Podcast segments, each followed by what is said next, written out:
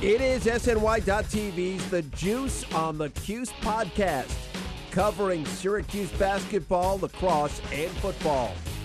Today on the Juice on the Cuse podcast on SNY.TV, we'll be talking about a great week in Syracuse football recruiting and a look ahead to the 2015 season. I'm Wes Cheng, and I'll be joined later by Steve Auger, and our guest today is Syracuse.com, Stephen Bailey. Stephen, welcome back to the program. Well, thanks for having me on, Wes. I always appreciate it. Yeah, Steve, I want to get you started on this one. Three-star athlete Mo Neal committing to Syracuse over the weekend. What kind of player is Syracuse getting in Neal? Well, I think the first thing, at least when I think about Mo, and you watch this film, is someone who's very comfortable with the ball in his hands. You can watch as he changes directions. He uses his feet and his hips very well. And from Syracuse's perspective, he's used to lining up in different places, and that's really going to be the key for him. He's being recruited for the hybrid back position, which is a new position in Tim Lester's offense, the Syracuse offensive coordinator. So he'll line up on the wing, in the backfield, in the slot, and even as an inline tight end sometimes. So Mo is he's very, very experienced lining up in the slot and running downfield routes. He's also taken traditional carries, backfield. He's taken jet sweeps. So he's done kind of some of those. That's really, really what Syracuse likes. And this is Tim Lester's first year recruiting the position for Syracuse, and he's definitely got one of the guys he really liked in Mo Neal. We'll see him probably make an immediate impact when he arrives in January for spring practice. Now, one of the things that you wrote about after the commitment was Neal's relationship with 2016 defensive tackle Christian Colon. He's currently committed to Penn State. How realistic a possibility is it that Syracuse could possibly flip a guy like Colon? Christian Colon is definitely kind of a name to watch for Syracuse. As you know, it rounds out this 2016 class. He's been friends with Mo Neal and Robert Washington, a Syracuse running back commit, since before high school. They've talked about playing together, but I haven't heard from Christian since Mo said that, you know, he's still going to try and flip him towards Syracuse. To me, the most interesting thing about it is that Mo said James Franklin and Penn State, would pull Christian's offer if he takes a visit to another school. So I think that'll kind of be the telltale sign. If you see Christian setting up visits to other schools, and if he's coming to visit Syracuse in particular, you know, it's more than just a, hey, I want to take a look. It's I'm interested. And he kind of would probably know the magnitude of a decision like that. So, you know, what are the chances? I don't really know if you can place a number on it, but he's definitely someone to keep an eye on as Syracuse fills out its last few spots in its class. And I really think one of them has to be a defensive tackle since they don't have any yet in the 2016 class. And you talk about filling out the rest of that class. Is there anyone else besides Christian Colon that we should really keep an eye for? Yeah, sure. Well, I think just kind of looking at the numbers, there'll be probably three more guys in the class, maybe four. It's always kind of hard to tell with attrition. And the key for Syracuse with 2016 will be staying under the 85-player cap on its overall roster. Eric Burrell is a four-star safety out of Maryland. He was really impressed on kind of an unofficial visit that he planned between a Rutgers and BC trip a couple months back, and he really liked Syracuse. I think we'll see him take an official visit. That's someone who they'll be waiting on. There are a couple other defensive backs who are kind of floating around there. Kobe Birch, another defensive back from Florida, and Devin Clark is also a defensive back from Florida. Burrell's from Maryland, excuse me. Those other two guys are from Florida. So I think those might be kind of on the back burner for Syracuse if they don't get Burrell. But I definitely think we'll see another defensive back. I think another defensive tackle. If not Colon, Bo Peak is another name to watch. He's a defensive tackle from the Tampa area, currently committed to Stanford.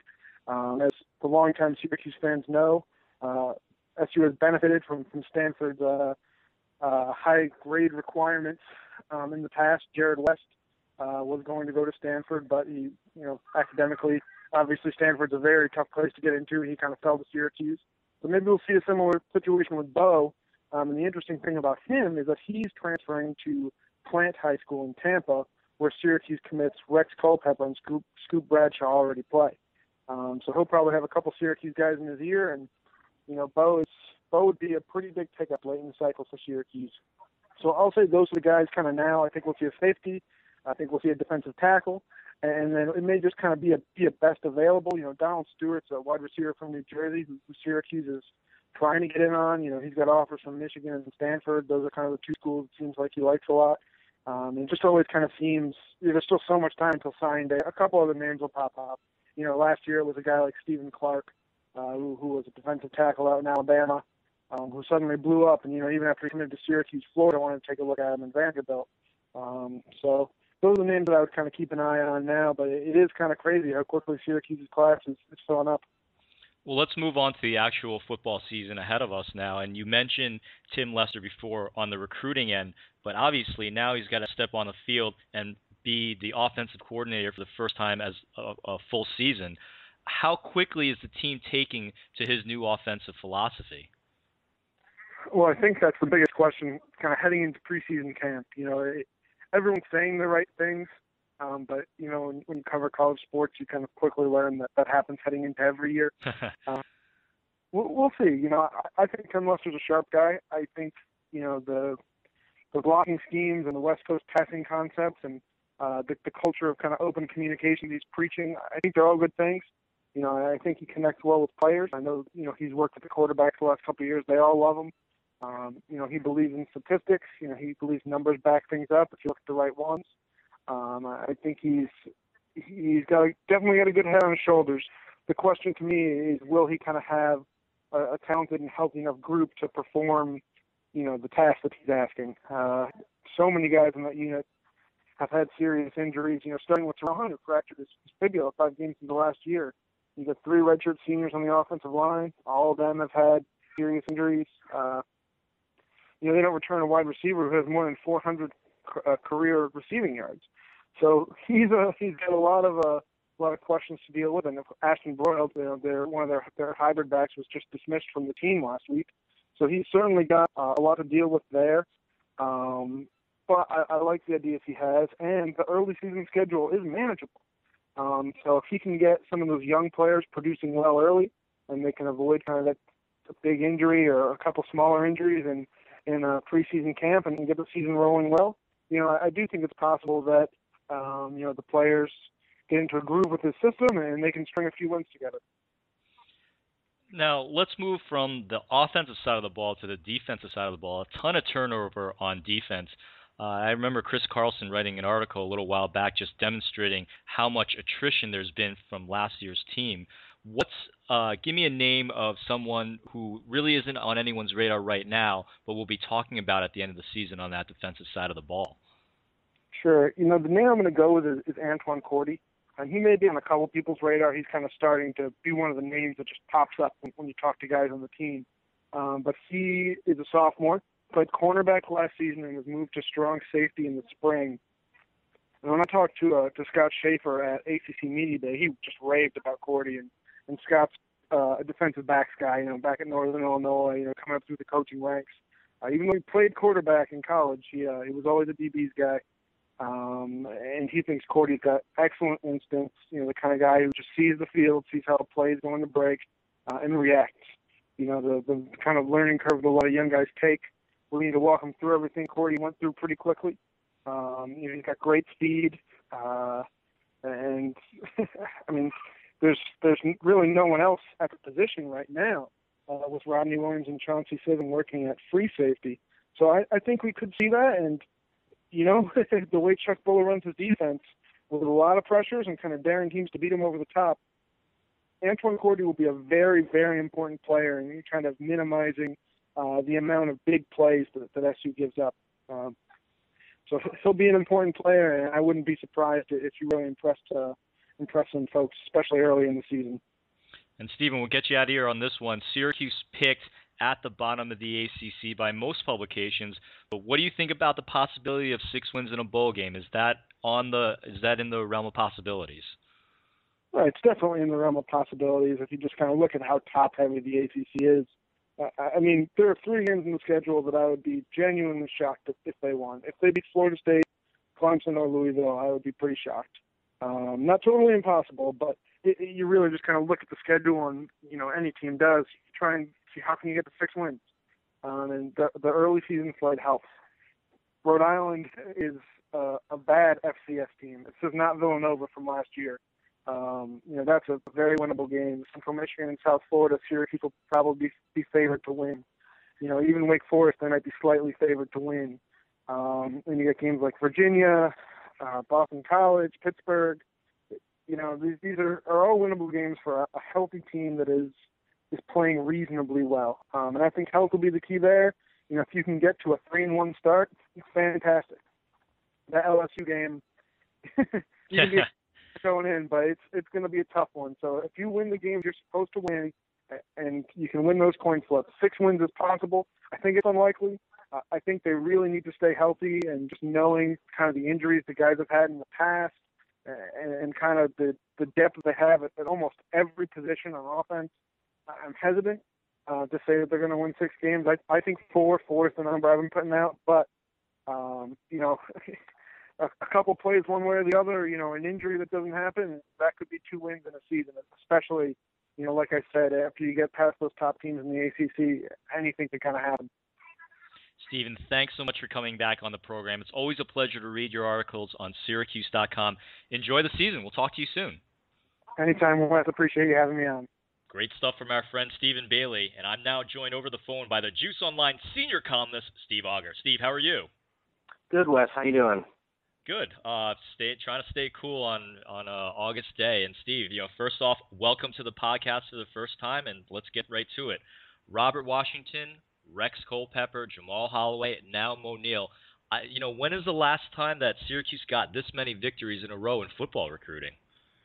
Well, you know, you probably have to go back to, I'd say, the days of George Stanley Leone, you know, owning New Jersey like he founded the state.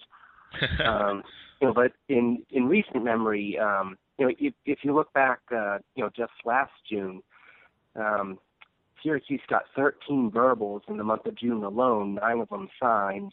Kind of the highlights of all those verbals in that month were Marquise Blair and Dante Strickland. And then if you go back to 2014, right before signing day and right on signing day, you had Ishmael and Ward sign. You know, but in terms of, you know, a bunch of difference makers, or at least, you know, what appears to be difference makers committing, you know, I don't think the football program has seen this in some time. And, you know, what I really like about our conversations is you have a very good barometer, I think, which is offer lists from other schools, because, you know, sometimes a Syracuse recruit, you get an offer from Akron was a very big one, or, you know, like a MAC team or a Sunbelt team. And, you know, those are fine players, and some of them turn out to be very good. But you look at some of the offer lists. So Jamal Holloway, Rutgers, Pitt, Michigan State, West Virginia, Rex Culpepper, Miami, Mississippi, Mississippi State, Virginia, Virginia Tech, Wake Forest. Mo Neal, the most recent commit, they beat out Boston College, which is a huge recruiting rival, Georgia Tech, NC State, Wake Forest, West Virginia, and, of course, all the offers that Robert Washington got from high majors. And I think that's a very good barometer. And, you know, with these 4 guys, Syracuse did very well for themselves. Yeah, I mean, you know, kind of the big one is Washington. And, you know, if you look at his profile on Scout and Rivals, I think on Scout he has 42 offers, and on Rivals he has 40. You know, there's very, very few of the big boys that haven't offered Washington, you know, if you go by those websites. You know, and like you touched on earlier, I think the big thing, which is, you know, hopefully a sign of where Schaefer and his staff have taken the level of recruits in the past few years, is, it, you know, back under Greg Robinson, I mean, Syracuse was, you know, they were fighting the 1AA schools just to land kids. You know, and that now they are, you know, they're beating out their, you know, Power 5 schools for kids, and especially, you know, in a case like Washington, you know, in a case like, you know, look at Culpepper, you have, I think, a Florida offer and a Mississippi State offer, you know, and to pull a quarterback out of the state of Florida, you know, to get, you know, Washington and Mo Neal, both from North Carolina, you know, those aren't exactly Syracuse, you know, hotbeds of recruiting. You know, a wise man once said, you don't win football games in the fall without first winning recruiting battles in the spring. And I think that's really what's happening here. And, you know, Steve, let's buckle down and look to the season ahead of us now. You know, Steven Bailey, who we just spoke with, his 2015 prediction is around 4 wins. You know, he's kind of saying if Syracuse gets lucky, they can parlay that possibly into 5 or 6 and make a bowl game on the outside. But what do you think about this season coming up? I think what's really going to make or break the season is there's 4 games. They play at Virginia, they play at NC State, and they host Pitt and BC. Out of those 4 games, they have to find 2 wins. I think BC is the most beatable, because, Tyler Murphy's gone, so they're going to be breaking in another quarterback. It's in the Carrier Dome, and it's the last game of the year. So if there's any bowl eligibility riding on it, they're going to be even more amped up for that. If you look at, Virginia, Mike London, if they don't have a good year, he's going to be on the hot seat as well. But they could be looking at the Syracuse game on their calendar saying that's one of our must wins. So, that's going to be a competitive game. The Pittsburgh game, they haven't beaten Pitt in a long time. And, but that's in the Dome this year. So, the NC State game, they lost to them last year in the Dome. This year it's in NC State. I don't have a lot of hope there, but, out of those 4 games, they've got to find 2 wins if they want to get to 6-6. So, Steve, prediction time. How many wins do you predict this year? Probably 5, but, if they go 6-6, I won't be surprised. That sounds good to me. Steve, I'm right in that bubble, too. I think, they're either going to be in that 5-7, 6-6 range, and if they're really lucky and everything goes right for them and they win all 4 of those games that you just mentioned, 7-5. But I think, 4 wins is the baseline, 5 wins is probable, and 6 would be a really nice season. Steve, we're right at the end of our show. Your closing thoughts. Well, I just think as the football season approaches, I think fans have to pump the brakes on if the team, winds up with another, 4-8 record and things don't look good on paper. I think you have to look at what Schaefer and his staff have done on the recruiting field, last year and who they're bringing in this year. And I really think you just have to be patient. You got to give him time, to stock the cupboard with his guys. You got to let Washington, these guys, get on campus and see what they can do. And if his recruits are as good as people think they are, I think it's a matter of time before they start winning again. I agree, Steve. And again, I think it's a great idea, a great rule to give 5 years to bring in his own recruits and his own recruiting cycle. And we'll see what happens. I really hope that this coaching staff does well. And Steve, my closing thoughts are on the basketball tournament, which wrapped up over the weekend. Overseas elite emerged from a field of 97 teams to take home $1 million. And Steve, I'd love to see Boeheim's Army win that tournament next year. Oh, I think it'd be fantastic, and, I think what they lacked this year is, they could have used a little more shooting, so, Wes, my question is, do you have any eligibility left? None at all. That's it for us. For Steve Auger, this is Wes Cheng reminding you that I think it's interesting that Cologne rhymes with alone. You've been listening to the Juice on the Cuse podcast on SNY.TV, and we'll see you next time. This has been the Juice on the Cuse podcast, part of the SNY.TV podcast network.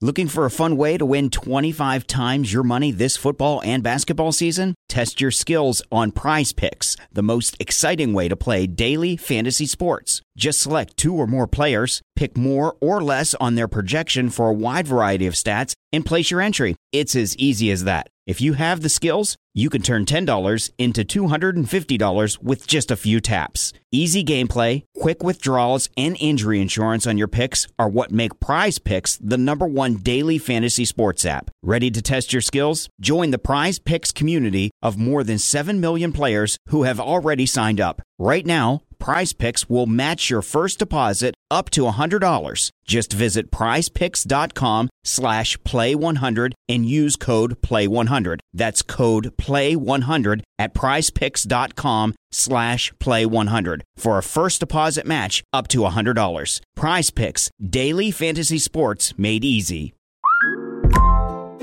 On Instacart, I can shop a huge selection of pet supplies, from that one brush that scratches him just right, to that extra comfy bed he can't wait to flop down in. And I get everything delivered right to my door in as fast as 1 hour. Okay, settle down. I know it's here. Yes, very exciting. Visit instacart.com or download the app to get a free delivery on your first 3 orders. Offer valid for a limited time. Minimum order $10. Additional terms apply. Instacart. Add life to cart. You know when you're listening to a true crime story that has an unbelievable plot twist that makes you stop in your tracks? That's what our podcast, People Are the Worst, brings you with each episode. I'm Rachel. And I'm Rebecca. We're identical twins who love true crime cases that make you say, "Didn't see that coming," and we hate the people responsible for them. Listen to People Are the Worst now on Apple, Spotify, or wherever you get your podcasts.